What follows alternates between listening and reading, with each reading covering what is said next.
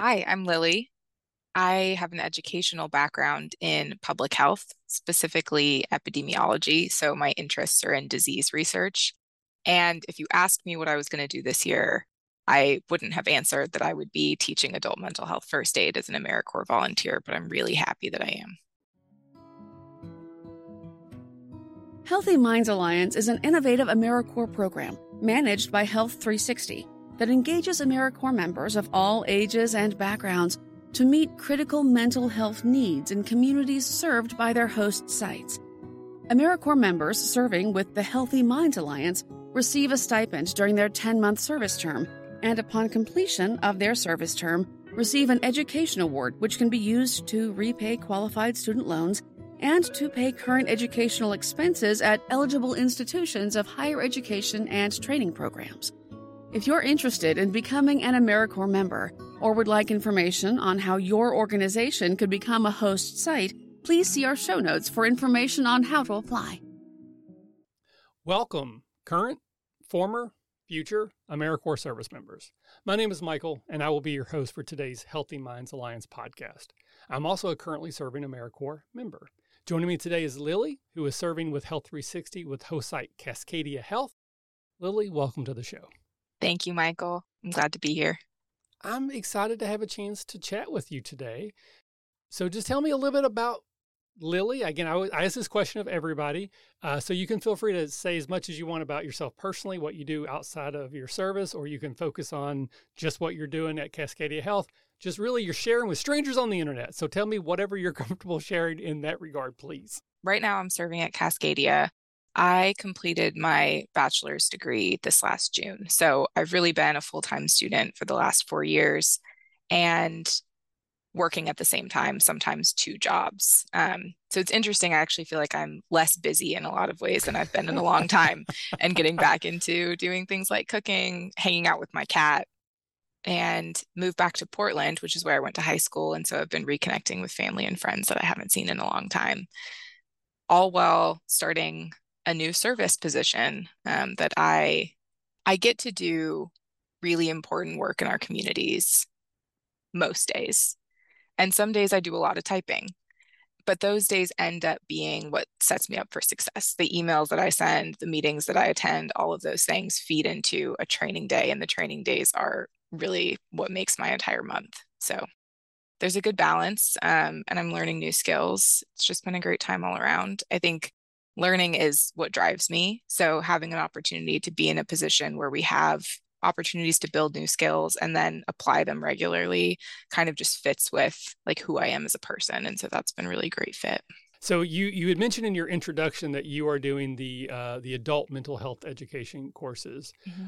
I am trained to do the youth mental health, but in those classes, I'm teaching adults who will be working with youth. So we are focused on like educators, coaches, uh, basically anybody who will be working with kids, uh, youth. That's who our target audience is.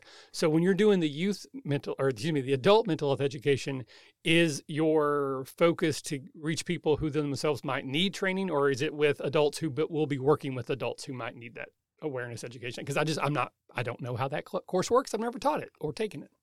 Yeah, that's a great question. I would say you know we're we're experiencing really a mental health epidemic in the United States. So I don't know that I can narrow it down to what people get out of it.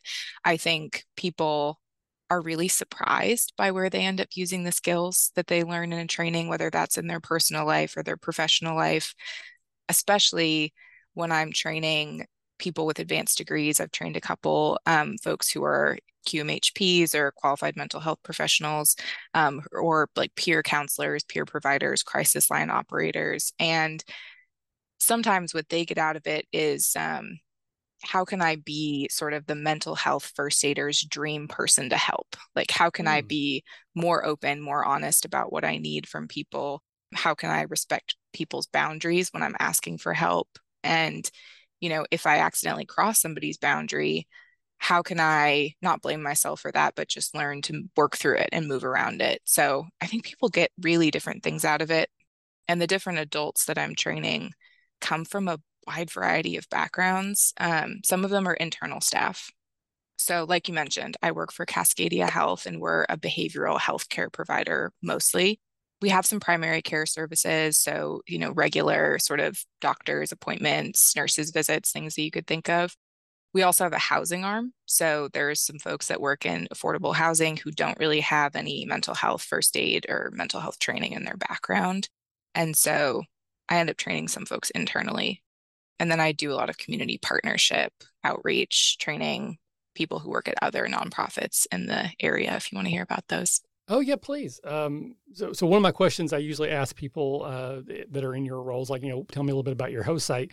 You kind of already did, but I just want to give you the you know full runway. Is there anything else specifically you'd like to mention about Cascadia Health? What what you are doing there, or what its overall mission is, or just anything else you want to share about the host site, just because we're already there. Yeah, definitely. I think there's a really interesting sort of shift in how mental health first aid has been taught um, or trained at Cascadia over the last couple years.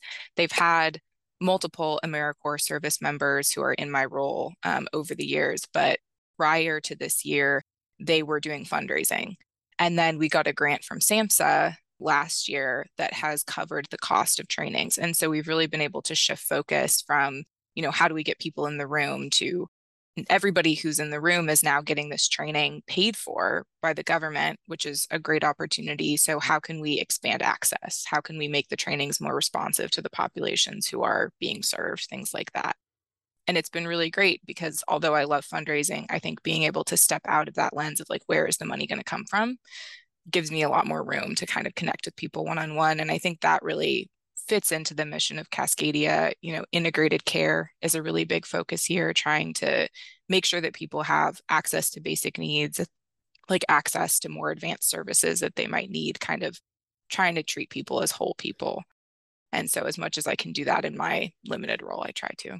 I'm very fortunate as well. The the school that I serve at also has received some uh, governmental grants for mental health education and awareness. So the off, the courses that I offer are also paid for through our school, mm-hmm. uh, and that is a that is a big.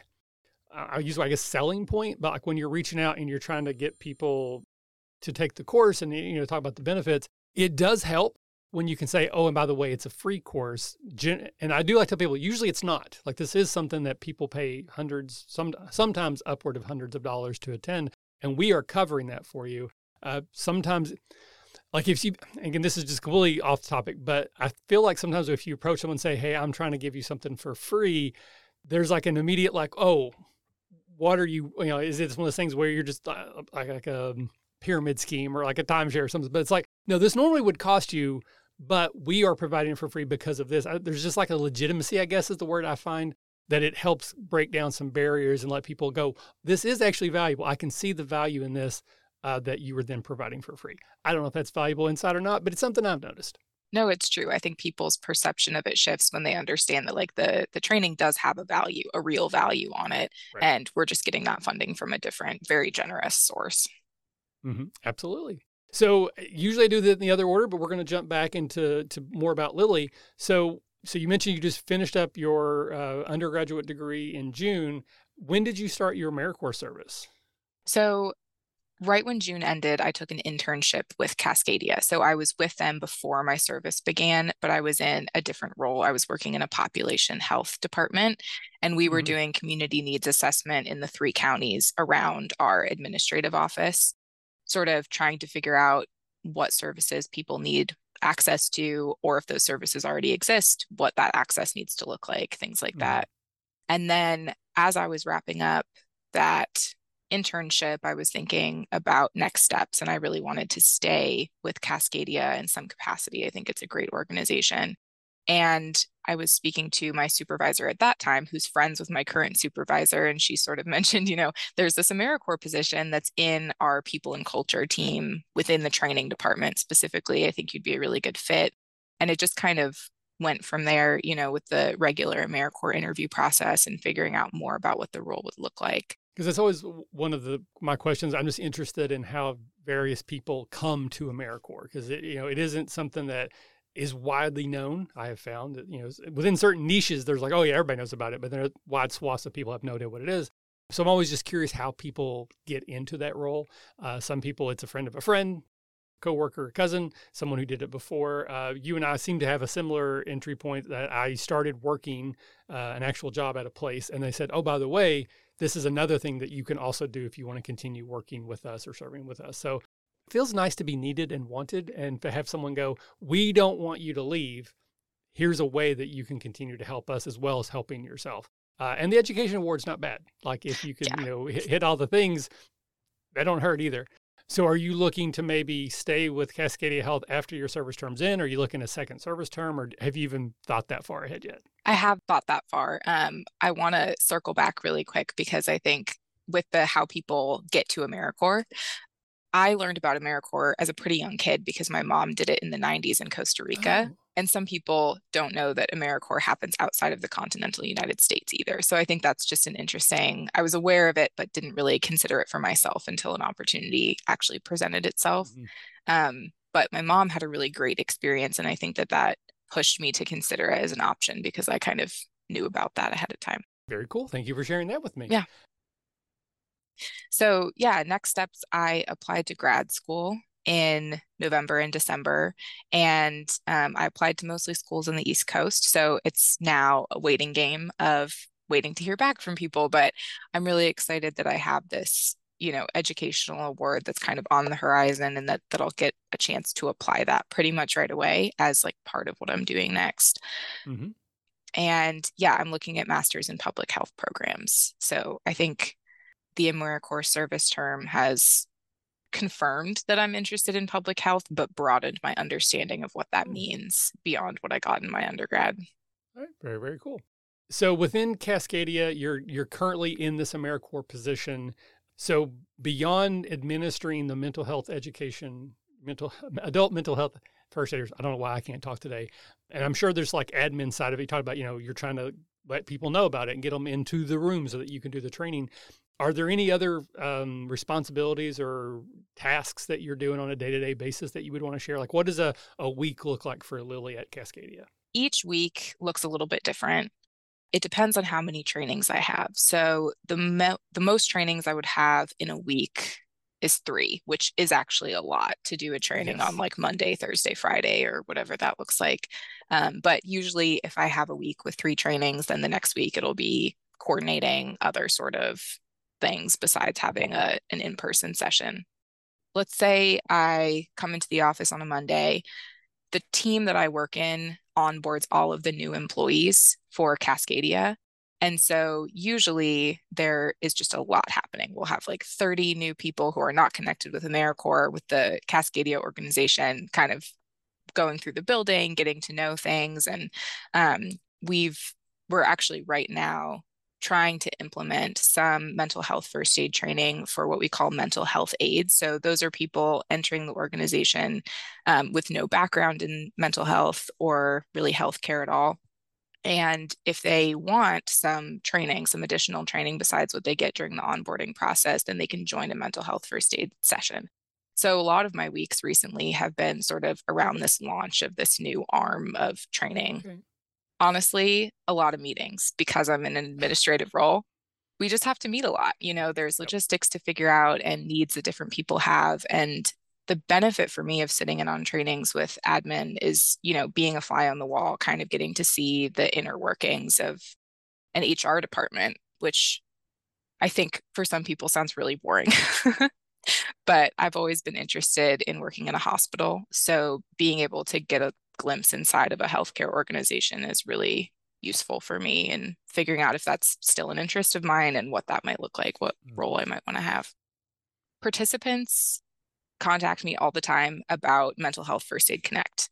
I love the site because I've gotten used to it, but for participants to have to learn a new website, there can be a learning curve. So I spend mm-hmm. a lot of mm-hmm. time doing tech troubleshooting with people and making sure that they're set up for success when they come in for training day. Yep and calling people. I mean, I think the one side of being a mental health first aid instructor is that we're also pretty qualified to deliver mental health first aid to help somebody if they're you know having a mental health challenge so mm-hmm. i have had some participants who have you know dealt with pretty serious issues recently i had a participant who had had a member of their team just pass away and they were signed up for training and they really didn't want to miss the training. They wanted to come, but we also had to be mindful of the fact that they had just had a major event happen. So, sure. you know, a lot of work can just go into making sure people feel emotionally ready to come and attend that day or making the decision that it's not a great time um, and trying to work through that with them. So I just want to jump in there. Um, are all of your trainings in person or do you do any virtual trainings?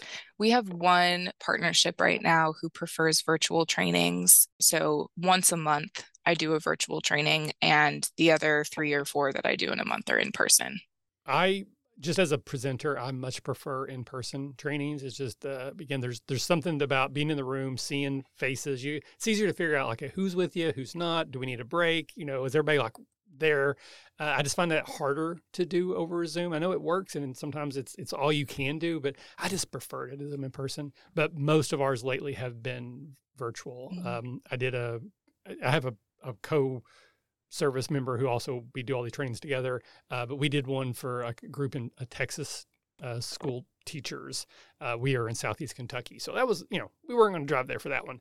So I was just curious if uh, is this something that if someone is in Arizona and they are looking for that course, would they be able to work with you to still get the training free because Cascadia pays for it, the mental health grant pays for it, or do you have certain qualifications as far as like location based or organization based that they would have to go through just just curious it's fine if you yeah. want me to cut all that out because it's no but i was just curious how that works no that's a great question and i mean the answer is no but i think you can leave it in because it's a reality of grant funding which is you know mm. when we submit a proposal we have a target population a catch area and that happens to be local because the goal of the grant is to increase our local capacity to support people through a really hard time, you know, this kind of mental health epidemic that we're experiencing. We also have a pretty extreme crisis around unhoused individuals in Portland and trying to get them into permanent, stable housing and also connected with resources and employment, things like that. So, mm-hmm. yeah, our grant is local. I have worked with one group on the East Coast to plan a training, but they did have to pay for it. Um, and we kind of made the decision to go through with it anyway because we couldn't find any servicers in their area who did have grant funding. Yep. And we've so, somewhat similarly to that, we've had some people who want to do local, but they've gotten contacted with me through friend of a friend or someone who's in the course that knew somebody who knew somebody. And yeah, I'm like, I, I can't do that one for you, but we'll see if we can find someone local. And again, that's where like Emily and Mercedes are great. Yeah. Uh, you can email them, and you know they'll they'll go do all the Scooby Doo investigating and, and, figure out who the right person is for that group. Yeah. So we talked a little bit about Cascadia. Um, I always like to give people an opportunity if there's anyone within that organization, someone a coworker, you know, technically we serve, but we call them coworkers, uh, or a supervisor, or someone you just want to shout out or or say thank you to. This is an, an opportunity for you to do that. I would love to shout out my coworker Victoria honestly, I think since joining the team, she has just been like the most welcoming person. I can't imagine working with somebody who is more driven, you know, somebody who's more consistent. And she really shows compassion. She's on our trauma support team, which was an effort to train a lot of people. Um, I think it's like 20 to 30 people throughout the organization who are trained to provide acute support after traumatic incidents um, within the workplace if they come up. And she's on that team and just has, you know, helped a ton of people through different things where they otherwise may have had to find a personal therapist or take a lot of time to go through an employee assistance program, which is an amazing resource that we should take advantage of anyway. But having that personal one on one connection is just so invaluable. Yeah, I think, yeah, I'd like to shout out Victoria. Okay. I think one of the realities of being an AmeriCorps service member in a team that don't have that role is that it can be siloing if everybody else in that space is doing a different job. But having coworkers who go out of their way to involve me in everything else that's going on and who really want to take the time to learn what AmeriCorps is and what we do is really helpful. One of the things I like to talk about with AmeriCorps, again, uh, you know, we we provide a service, mm-hmm. uh, you know, we do service work, but there's also things that we get from it. Obviously, we get the stipend. If we hit all the the qualifications, we get the education award. But is there anything, and it, this could be as fundamental as like a new skill that you've mm-hmm. learned, like becoming a trainer, or an individual moment and experience? Is there something that you've gotten through your training that you just want to shout out as like, I probably wouldn't have gotten to do this otherwise, or it's just an important thing that's that's hit you in a certain way. So it could be an, a moment with you and a participant in a training, or the fact that you do trainings at all. I'm, I'm setting up the te- question terribly, but is there anything within your service that you just want to shout out like it's super cool? I got to do this because of X, Y, or Z. Honestly, so many things. My supervisor has been really supportive in, you know, if I have time that would otherwise be filled in like doing administrative work or something like that in just volunteering in the community if there are opportunities so i've volunteered with a local group called hygiene for all that provides showers and clean clothes and hot meals i've done job and career fairs i used to be an academic and career advisor and so being able to give those skills to the community for even a couple hours in a week has been something that I would not have the ability to do in a different role.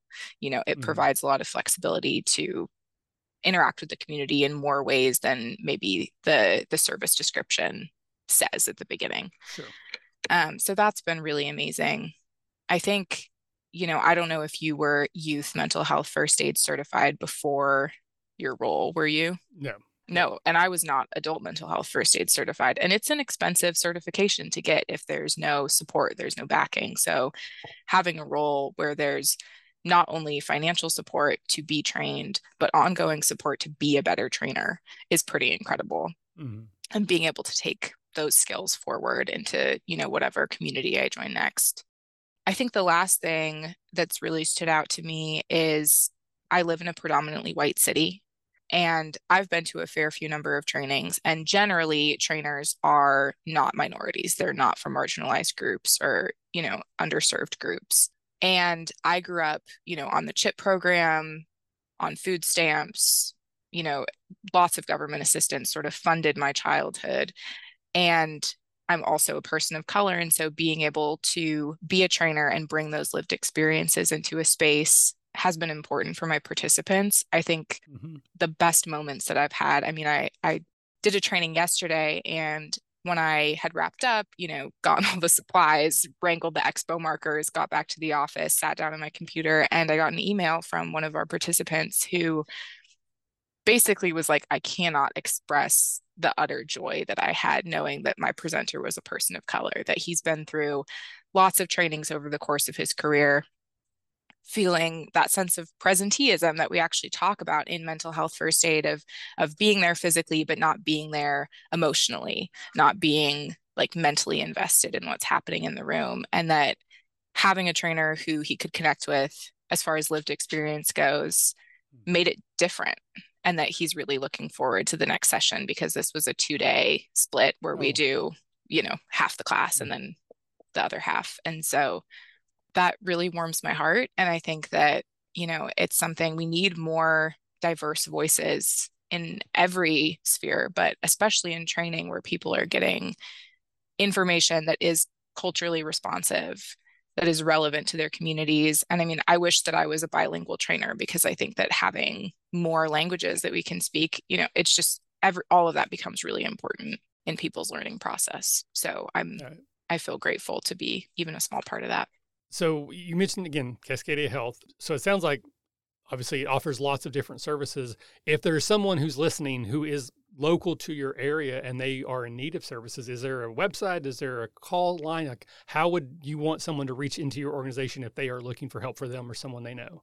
Yeah, cascadiahealth.org um, is where people should head first. And it really just, you know, gives an overview of the services that they might be able to access um, and the any sort of contact information that they would need to request services is on that front page. The number is 503 674 7777. I think one of the services that I think is most important for community members in general is that we have a 24 7 emergency walk in clinic on division, um, and local people should know where that street is. Um, and it's in partnership with OHSU, which is another big hospital system in Portland. And so if, you know, if God forbid someone has a crisis in the middle of the night, that's somewhere you can go that it's not the ER, but it is an urgent walk-in center and you can see somebody. And I think that's that's a really important thing for a lot of folks. And as always, again, I'll put links to anything we talked about in show notes to make it easy. I'll put the, I'll put the phone number there as well, make it easy for people to get to if they need to. Yeah. So I've only got a couple questions left. Uh, so one I always like to ask, you know, so you started your AmeriCorps service in June, which means it's probably going to run till April-ish, usually about 10 months. So you're not that far away. If you could go back and tell Lily something in May that might help you either be more successful or be in the right mindset or, or just what would you would wanted Lily and May to know before joining AmeriCorps and getting into your service? I have a background mostly in preschool teaching. I was a preschool teacher for six years. And I wasn't sure that the teaching skills that I had from working with people aged three months to five years would translate at all to adult learning. okay. So even though I know that I'm an effective communicator, that I'm an empathetic person, I was worried about the learning curve of stepping into a training and you know needing to reframe my thinking to working with people who are often older than me. And i think there was some fear because i'm in my early 20s that you know if i was training people who had a lot more life experience maybe were twice my age that i wouldn't you know have their respect i guess as somebody mm. who has training and has a lot of experience but doesn't have their life experience. And that has not been the case at all. So i think i would go back and you know really really tell myself like it, everyone is pretty gracious with mistakes but also to just have faith and optimism that things generally work out if you work hard right and the hours that i spent practicing the curriculum the hours of asking lots of questions, so many questions to the people that I, you know, serve alongside that right. I, I, thought I might be driving them crazy. All of that was necessary. Um, and nobody ever minded. If anything, they were happy that I was as invested in this work as I am. So the last thing is just things come up that are totally out of our control. I know in Portland last week we had an ice storm and there was, I think, about three inches of ice on every street just solid ice. No one could drive. People were having a hard time walking. We, you know, had lots of down power lines and pipes bursting, and there are elementary schools that are closed indefinitely until they can get repairs. You know, just things like this happen. And in an AmeriCorps role, I think there is room to help with community outreach during those times where people need it most. And so being somewhat adaptable day to day, as far as I know that I have this list of things that I need to get done, but I also know these five community partners that I could reach out to and say, hey, is there anything that we could do to help you right now? And just really taking each day as it comes as much as possible. Fantastic. The, the thing I just wanted to kind of mention because it, it, hit me, uh, you know, I, I agree that we are in the mix, uh, midst of a mental health crisis mm-hmm. in our country. But I also do see that education and awareness is on the rise. People are becoming more understanding that it is a crisis, and you know, there's there's starting to be not necessarily less of a stigma, but there's just more education awareness uh, around it. And just to say that uh, you know, I've done these trainings now for a few hundred people, and almost universally, I won't say 100%, but like 99.5% of the people that I've had the opportunity to train with or train train them, they are hungry for this training. Mm-hmm. I know there's lots of trainings people do mandatory. I, again, I work in a school system. A lot of people I teach are school educators, and they have mandatory PD they have to do. Maybe they don't come to all of those eager for what they're going to learn. Some of it might be repetitive, but almost everybody in these courses they are hungry for this information that we are providing them. Maybe because it is so needed. That might be the, the, the negative connotations of it. Mm-hmm. But if you're there and you're, as you said, you're present and you want to present this and you want to have this connection, that does a lot of the heavy lifting I have found in my trainings to get people to buy into what we're talking about. Because I I think it's truly valuable training that we're giving. People absolutely might save a life because of the training. I tell people you don't have to save a life for this training to be impactful, but you, you easily could. Like tomorrow, you might be talking to someone, and just knowing to say this might help them. Like it doesn't have to be dramatic, you know, like oh I've saved this person's life because you because you may not know. And again, I'll, I'll, get off my high horse here, but you know, I work with kids. We do the youth mental health first aid. You may not know that you saved a person's life just by being the only caring adult in their life or being mm-hmm. like a caring person in their life, but you absolutely might. So I just like to think about that in my trainings. That you know, again, you're not like a superhero with a cape where you know you saved the day, but just caring about people kind of makes you that superhero. Right. Anyway, get off my, get off my horse. Okay, so uh, the last thing I always like to ask people is that you know we knew we were going to talk today. Uh, we set this up a while ago, so you may have been thinking about, well, what do I want to share? What do I want to say? What am I excited about? So, was there something that you were kind of hoping that we would have an opportunity to talk about, but none of my questions gave you the opportunity to share? So, just take a moment. If there's something you want to share, just just pretend I asked the right question and then answer it.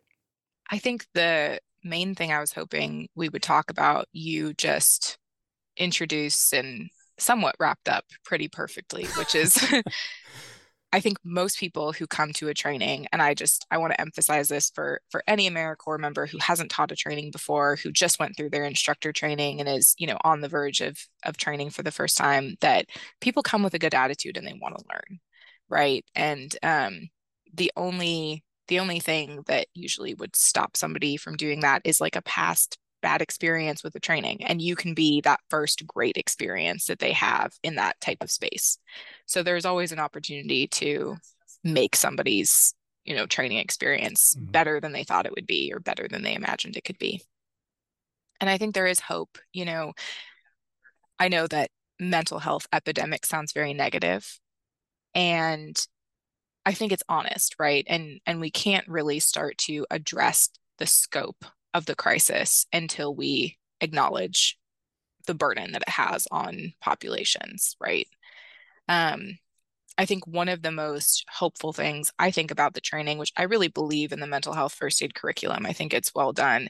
And that makes it that much easier to train. Um, the fact that it emphasizes multiple times that substance use disorders are mental disorders that they are under that umbrella um, and really thinking about you know things like the opioid epidemic the impact that fentanyl has on our communities that substance use disorders are valid that they are not people's choice right? And that this is part of the epidemic that we're talking about and that we can start to address it as a community. And that piece of you may not be saving a life directly you may not be you know knowing that you're wearing a cape especially with our grant, you know, when we applied for this SAMHSA grant, the message was we know that we're not going to produce a ton of superheroes, but we're going to produce a community of people who are more educated, who are more willing to help even a stranger who might be, you know, experiencing signs and symptoms or might be in crisis. I had a trainee who said, you know, when I go to work and I'm getting paid, I put on a hat where I'm ready to help people. But if I'm on the bus and I'm on my time off and someone tries to talk to me, I don't like that. And by the end of the training, they had started reconsidering that view that they held and we had this great discussion about self-care and about you know knowing when you need to set a boundary because you're not in a space to help somebody um, but the willingness to help i think is is something that people get out of this training and the belief that even using part of mental health first aid, even listening non judgmentally to somebody that you can't be consistent support for, but you can listen in that moment when they really need it. You know, even those things can go a long way. And the more people are trained, whether it's mental health first aid or, you know, ASIST applied suicide intervention skills training is a fantastic training. There are lots of things in the mental health realm that people can take. But the more people get some sort of evidence based education the more we create a network of empathy where we can hold people who otherwise might not have a safety net or might not have a support anywhere to turn. Especially when we think about you know delayed waits for appointment times people who are uninsured you know people who are in recovery. We don't heal without community. We don't prevent without community. So that's that's my hope As we bring this week's episode to a close, I just want to once again say thank you to Lily for joining me today and sharing about her experiences working for Cascadia. As we bring this week's episode to a close, I just want to once again say thank you to Lily for joining me today and sharing about her experience uh, serving with Cascadia. I hope you have enjoyed listening, and I hope you'll join us again next time when we have another amazing guest on to chat with. As a reminder, if you are interested in becoming a service member, have any questions about serving, or maybe your organization would like to become a host site, you will find information and links to follow in our show notes.